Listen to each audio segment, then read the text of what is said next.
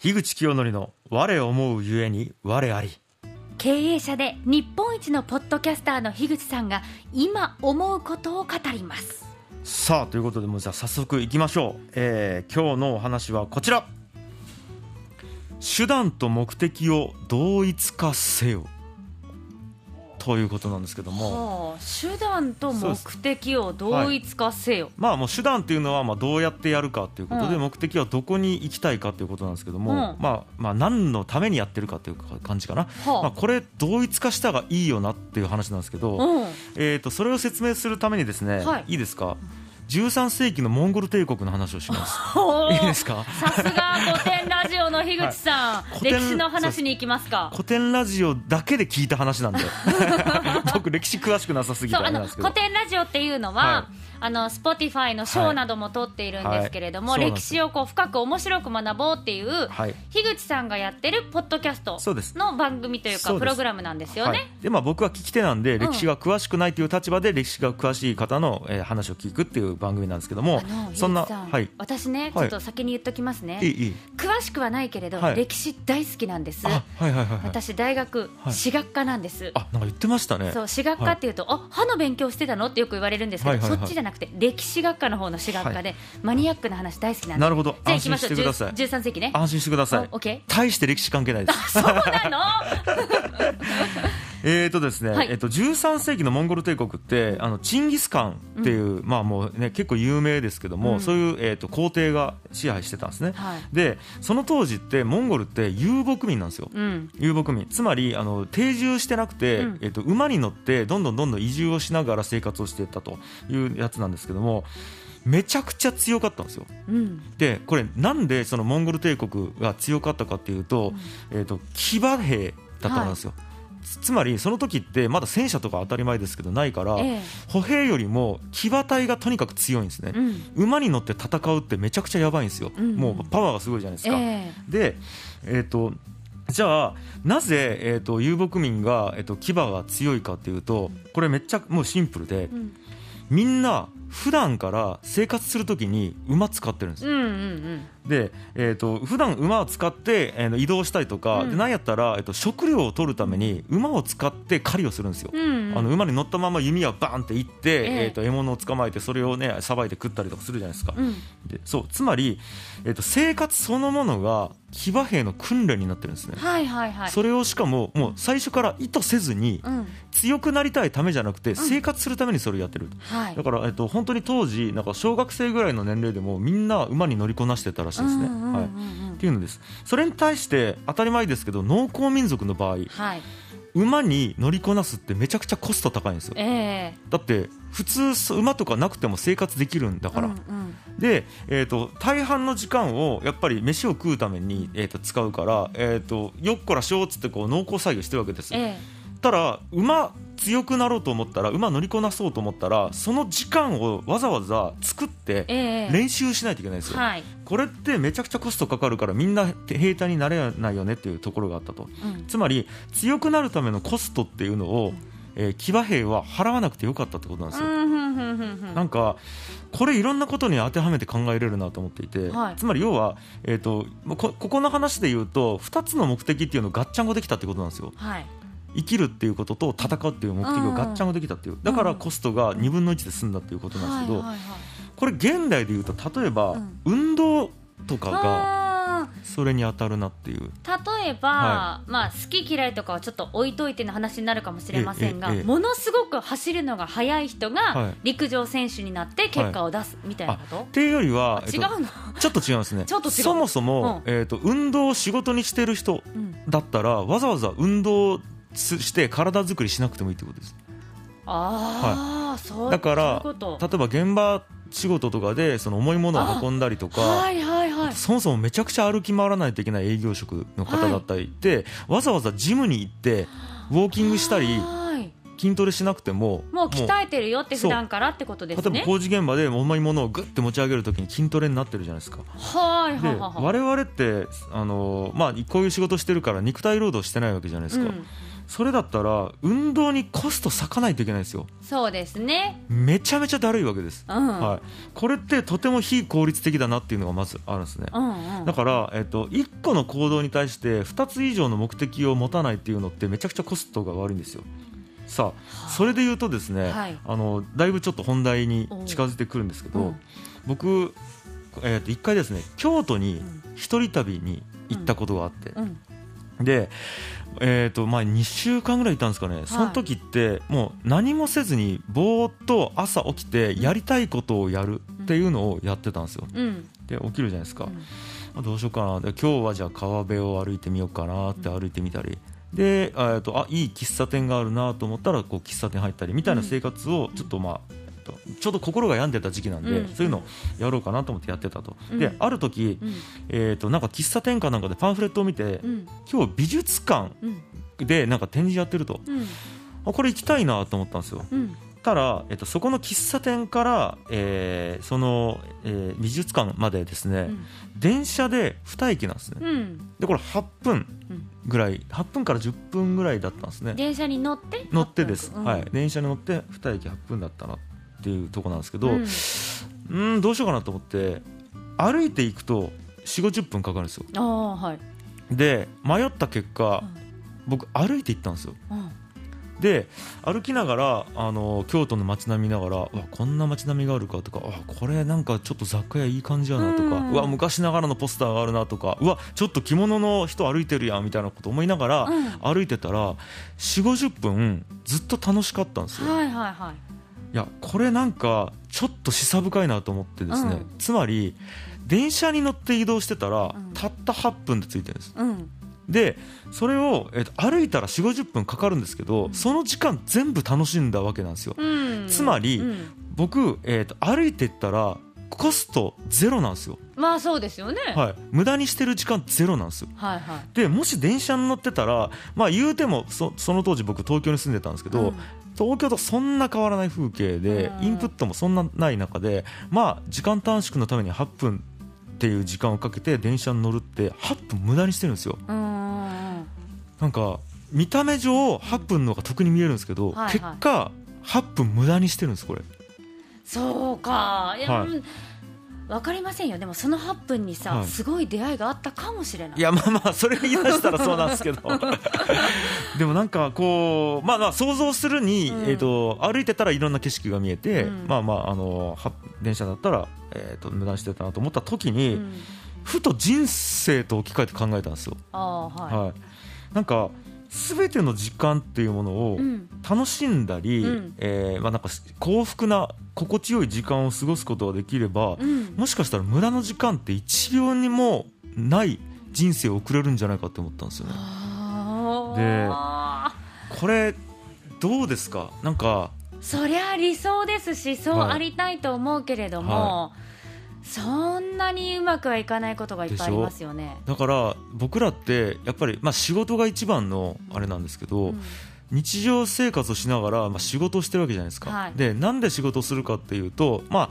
あまあ、多くの方がおそらく、えっと、幸せになるためのお金を稼ぐために仕事をしてるって方結構いらっしゃると思うんですよ、うんうん、でもこれってなんか結構本末転倒というか、はい、さっきの電車の例えで言ったら分かりやすいと思うんですけど、はい。はいはいそこの時間無駄にしてるんですよ。はいはい。はい。まあ、もちろんあの楽しんで仕事してる人とそうじゃない人いる中でそうじゃない人今、あの例に出して言ってるんですけど、はい、なんかその時間無駄にしてそれで稼いだお金で精一杯楽しんでも、それって人生すべてフル活用してることにならないなと思って。ならないね。ああなるほどはいはい、はいでなんか悠々自適の生活をするために、まあ、例えば若いうちは辛い仕事しようとか、はい、いや平日は辛い仕事しようって言って頑張ってたら気づいたら年を取っていてあれ？なんか金使う間もなく金だけ残って、俺何やったんやろってなるみたいな、なんかねなんかここなんですよ僕が言いたいのは。はい、そうすると、はい。もちろん理想はすごく自分が好きなことをやって、はい。うん、かつお金もちゃんと手に入れることができて、が理想ですけれども、はいはい、じゃあどうすればそうなっていけるんでしょうか？でこれ僕のもう本当に勝手な個人的な意見なんですけど、うん、もう今この瞬間、うん、ワクワクすることをやり続けるっていうことしかないなと思ってるんですよ。ワクワクね。今この瞬間です。じゃあ、はい、でもほらあのー例えばだけど、うん、会社に就職している人と、自分でフリーランスで仕事をしている人っていうのは、またちょっとこうあり方が違うじゃないですか、自分で仕事を選ぶことができる人と、はい、もう決められたことをするしかないっていう状況に置かれている人、そうなった時に、はい、ワクワクを選びたくても選べないっていう場合の人はどうしたらいいんですか、やめましょう。どう？なるほどね。いや極論そうっすね。でまあ極論そうっす。やめましょうなんですけど、うんまあもうこれは僕は会社員やったことないから本当に分かんないんですけど、うん、あのなんですかねすり合わせはできるはずで。ああすり合わせなるほどね。その、はい、究極もすぐスパンってやめなくても、はい、じゃあよりワクワクする方に自分が持っていくとか、はい、そうですそうですそういうマインドにするっていうことはできますよね。はい、でもちろん、うん、今日この瞬間からすべての時間をワクワクに使うっていうのはやっぱ難しいと思うんで、うん、でも3年後そこを目指すってことは絶対できるはずなんですよ。例えばじゃあ会社で今、えっと、うん辛い仕事してるって思ってても、例えば今この辛い仕事を乗り切ることで自分に実績とスキルがつくってなるじゃないですか、そうすると3年後には、えっと、今の、まあ、やりたくないけど実績やスキルやお金を稼ぐ仕事からもうちょっとやりたいことにシフトできてるかもしれないじゃないですか、少なくともそこを目指すことはできるしそこを目指したいって、えっと、オファーすることはできると思うんですよ、会社とかいろんなものに対して、だから僕はそれを目指した方がいいと思ってるんですね。はいそれしてみたいけど躊躇するわっていう方は、はい、なんかこうもう目標とかを書いた方がいいかもしれませんね。まず書いた方がいいと思うし、うん、えっと、それを言い続けた方がいいと思うんですね。いろんな人に。それって、よくほら、ぐっと耐えることが美徳だみたいな風習がどこか日本の中にあることもあるじゃないですか。さすがですね、もう先読みしていただいて、その話を僕したかったんですけど、はいはい、今までだったら、えー、っとワクワクすることをしても、うん、それでじゃあお金稼げないとか食いっぱぐれるとか、うん。うん、えー、っとそれで結局価値出せないみたいなことってあったと思うんですけど、はい、それって僕が思うに、えー、っと社会が結構変動が固定化されてたからなんじゃないかなと思っていて。なんか、えーと、本当に金を稼ぐためにはもう大企業に入って、こうこうこういう仕事をするのがいいみたいなものって結構固定化されてた時代があったと思うんですね、でも今って何でも食っていこうと思ったら食っていける時代になっているし。すごく価値観とか考え方は変わってますよね、はい、特にほらこのコロナ禍で働き方自体がガラッと変わっているっていうのもありますし、はい。はい、今の若者にいろいろアンケートを取ると、いや仕事は仕事でちゃんとやりますけれども、うんうん、すごくお金を稼ぐということよりは、うんうん、生活できる分をちゃんともらえば、はい、あとはもちろん残業とかをせずに、はい、プライベートをしっかりと取って、はい、自分のやりたいことをやりたいっていう意見が多いっていうじゃないですか。そうなんですよ。だから変わってますよね、社会はね、はい、そう。だからお金を使わずに毎日そこそこ快適に過ごすことができていれば、うん、お金ってどんどんいらなくなってるっていう、本当まあ、もちろんゼロでは無理ですよ、うんえー、最低限、過ごせるという時代になってきてると思うし、うん、あの今って本当に多様性を認めよう、認めようとしてくれるような人たちがいるんですよ。はいはいはい、で僕、やっぱりその YouTube とかを一番いい例だと思ってて、どんなコンテンツでもマニアの人はそれを好きみたいな人がいて、それを熱狂的に応援するっていう可能性があるじゃないですか。はい。そう。もちろん万人がそれをできているとは思わないですけど、うん、その可能性を認めてくれてる社会というか、まあ、少なくともそっちに向かってるような社会だと思ってるんで、はいはい、今ちょっとこう、はい、変化の時な感じはしますね。変化の時と思います、うん、そう。だから本当に例えば昔だったらオタクっていうものって本当に社会的にはまあ本当にまあ昔はですよ、うん、あのあんまり価値を生まないって思われてた時代もあるかもしれないですけど、うんうん、今だったらそのオタクっていうことのがあのいわゆるそのなんかとても一個のことに精通していたりとか、こだわりがあって熱量がある、はい、でそういう人たちが出すコンテンツとか作るコンテンツとか批評でもいいんですけど、それっていうのがとても価値があるっていうのが気づき始めてる時代だと思うんですよ、だから熱狂っていうものがとても価値を生むような時代だと思っていて、そう。だからなんかせっかくこういう時代なのだから、うん、もう、えっと、自分のテンションが上がること、うん、そう今、えっと、才能が出せるようなことだけをやり続けるだけで、うん、僕はいいんじゃないかと思ってて、で結果それでダメだったとするじゃないですか。はい。それも人生だなと思うんですよ、まあ、そこでね全てが何か失ってしまうわけでは全然ないから、はい、そうです。ででもそれで言うと、はいはい、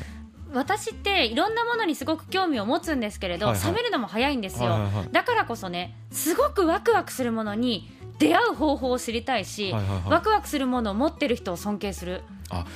でもそれで言うとじゃあ、えーと、ずっとワクワクが変わり続けていくわけでしょ？うん、ちゅうことは逆にずっとワクワクできるじゃないですか。ああまあね、はい、その熱の熱さが、は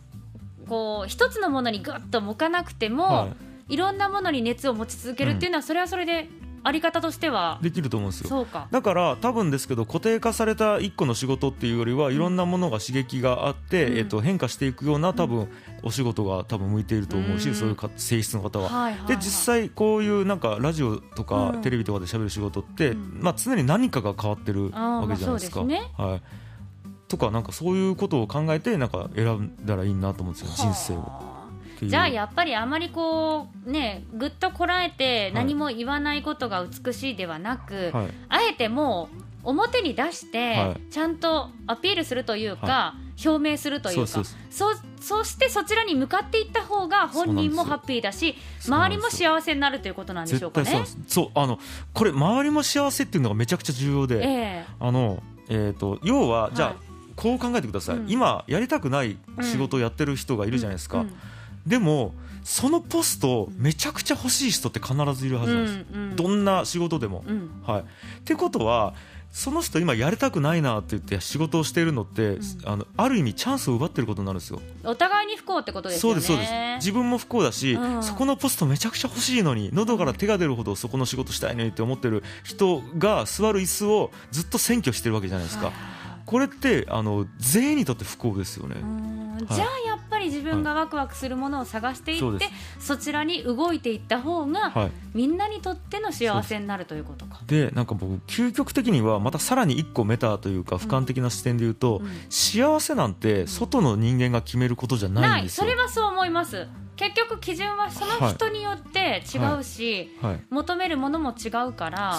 周りが決めることではないとそれはすごく思ってます。しかも自分で決めるって言っても、うん、なんていうんですかね。あのなかなか自分で幸せって思えない人もいるんですよ。でその瞬間は分からないっていうこともありますしね。で、大体そういう時って、うん、えーと、状況が悪いって最初に考えがちなんですけど多分違うくて。うんその状況を幸せ目線で解釈するっていう、そこの、うん、とマインドセットっていうか、はい、その考え方みたいなものがもしかしたらないかもしれないとかになると、もうですね僕究極的には何がどうでもよくなってくるんですよ。